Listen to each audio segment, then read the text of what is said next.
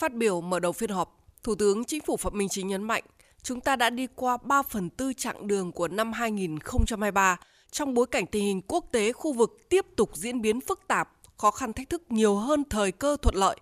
Tuy nhiên, trong bối cảnh đó, dưới sự lãnh đạo của Đảng, quản lý của nhà nước, sự chỉ đạo điều hành quyết liệt của chính phủ, thủ tướng chính phủ, sự vào cuộc quyết liệt của cả hệ thống chính trị, cộng đồng doanh nghiệp và nhân dân cả nước, kết quả nhìn chung tháng sau tốt hơn tháng trước, quý sau cao hơn quý trước, đạt được mục tiêu tổng quát đã đề ra. Kinh tế vĩ mô ổn định, lạm phát được kiểm soát, tăng trưởng được thúc đẩy, các cân đối lớn được bảo đảm, nợ công, nợ chính phủ, nợ nước ngoài, nợ ngoài quốc gia, bộ chi ngân sách nhà nước được kiểm soát tốt.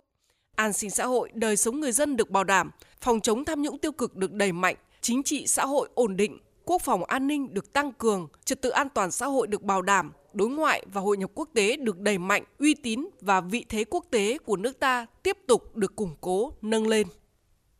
Cùng với đó, Thủ tướng đã chỉ rõ những tồn tại hạn chế và khó khăn thách thức.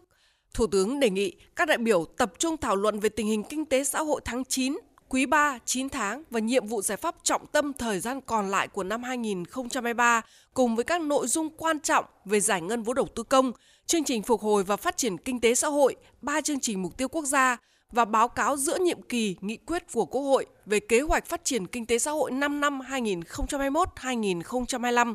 thảo luận, phân tích đánh giá kỹ, khách quan, trong đó tập trung vào bối cảnh tình hình quốc tế trong nước, kết quả đạt được, hạn chế bất cập, nguyên nhân và bài học kinh nghiệm, nhiệm vụ giải pháp trọng tâm tháng 10, quý 4 năm 2023 và đầu năm 2024. Đồng thời, báo cáo tình hình chuẩn bị và đề xuất về việc phục vụ Hội nghị Trung ương 8 và kỳ họp thứ 6 của Quốc hội, Thủ tướng nhấn mạnh. Chúng ta chỉ còn 3 tháng của năm 2023 nhiệm vụ còn lại là rất nặng nề khó khăn thách thức thì lớn. Tuy nhiên thì nền kinh tế nước ta đang có những dấu hiệu khởi sắc phục hồi tích cực. Chúng ta thấy cái thuận lợi là như vậy. Rồi kết quả của năm 2023 thì phụ thuộc vào, vào cái hành động của chúng ta vì vậy tôi đề nghị các cấp, các ngành, các địa phương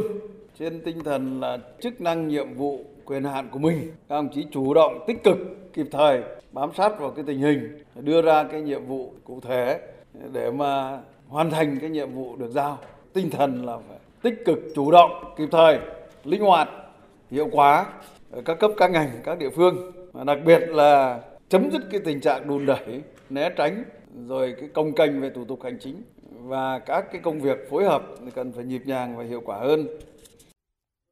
Báo cáo tại phiên họp, Bộ trưởng Kế hoạch và Đầu tư Nguyễn Chí Dũng cho biết, tình hình kinh tế xã hội tháng 9, quý 3 và 9 tháng năm 2023 tiếp tục có xu hướng phục hồi tích cực, đồng thời đã chỉ ra 10 điểm nổi bật, trong đó nhấn mạnh tăng trưởng phục hồi tích cực, quý sau cao hơn quý trước, GDP quý 1 tăng 3,32%, quý 2 tăng 4,14%, quý 3 tăng 5,33%, tính chung 9 tháng tăng 4,24%, thuộc nhóm nước tăng trưởng cao hàng đầu thế giới.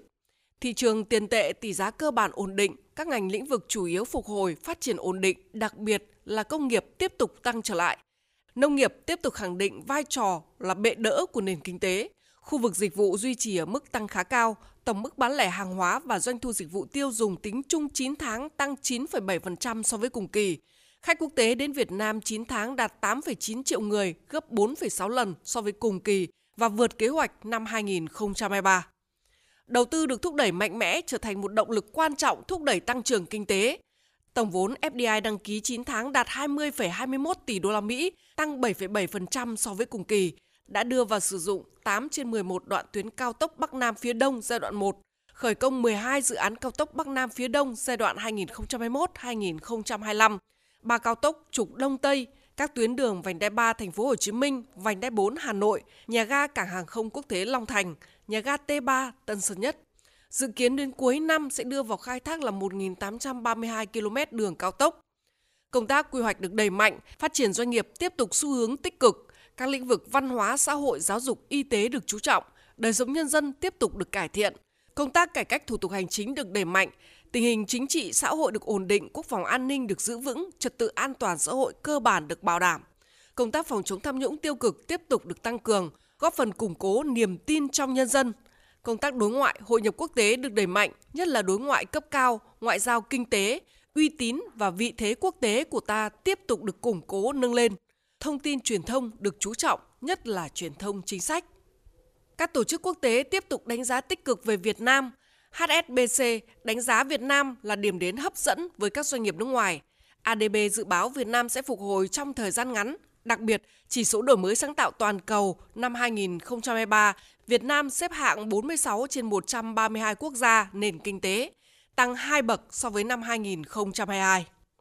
Tại phiên họp, lãnh đạo các bộ ngành địa phương đánh giá cao công tác lãnh đạo chỉ đạo điều hành quyết liệt sát sao của chính phủ, thủ tướng chính phủ, kịp thời giải quyết những vướng mắc của các địa phương. Đồng thời, các địa phương cũng đề nghị chính phủ, thủ tướng chính phủ, các bộ ngành điều chỉnh một số quy hoạch như xây dựng khu công nghiệp, khoáng sản, chuyển đổi mục đích sử dụng đất, rừng, tiếp tục tháo gỡ khó khăn về vật liệu săn lấp, hỗ trợ khắc phục hậu quả thiên tai, điều chỉnh giới hạn tốc độ, bổ sung các nút giao, thêm làn đường tại các tuyến cao tốc mới.